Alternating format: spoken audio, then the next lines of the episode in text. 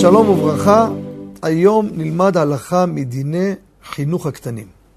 שאלה מעניינת שנשאלתי, שואל אדם שהוא מחנך את ילדיו, אם זה נטילת ידיים, אם זה לברכות, כמו כולם. האם הוא צריך לחנך אותם גם כן בכוונה של המצווה, בכוונה של הברכות, שזה דבר לא קל. האם אנחנו בעצם פה, יש חובה בדבר הזה או לא?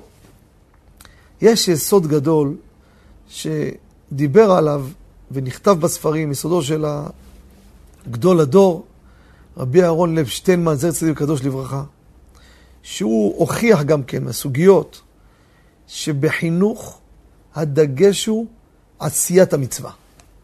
בלי הבנת וכוונה בדבר. ואין חשש שאני מרגיל אותו לעשות דבר בלי כוונה. ככה מדויק בדברי הראשונים. זאת אומרת, אני, הוא יודע להתעטף בטלית, תשים לו טלית. צריך להסביר לו. הוא יודע לטול ידיים, בוא, תברך, ברוך אתה. אתה לא חייב להתחיל עכשיו לבוא ולהסביר לו, תכוון ברוך, אתה, השם, אדון הכל, ברוך מקור הברכות והשפע, אלוקינו תקיף. לא צריך להגיע לזה. שיגדל בעזרת השם, הוא כבר ילמד את הכוונה.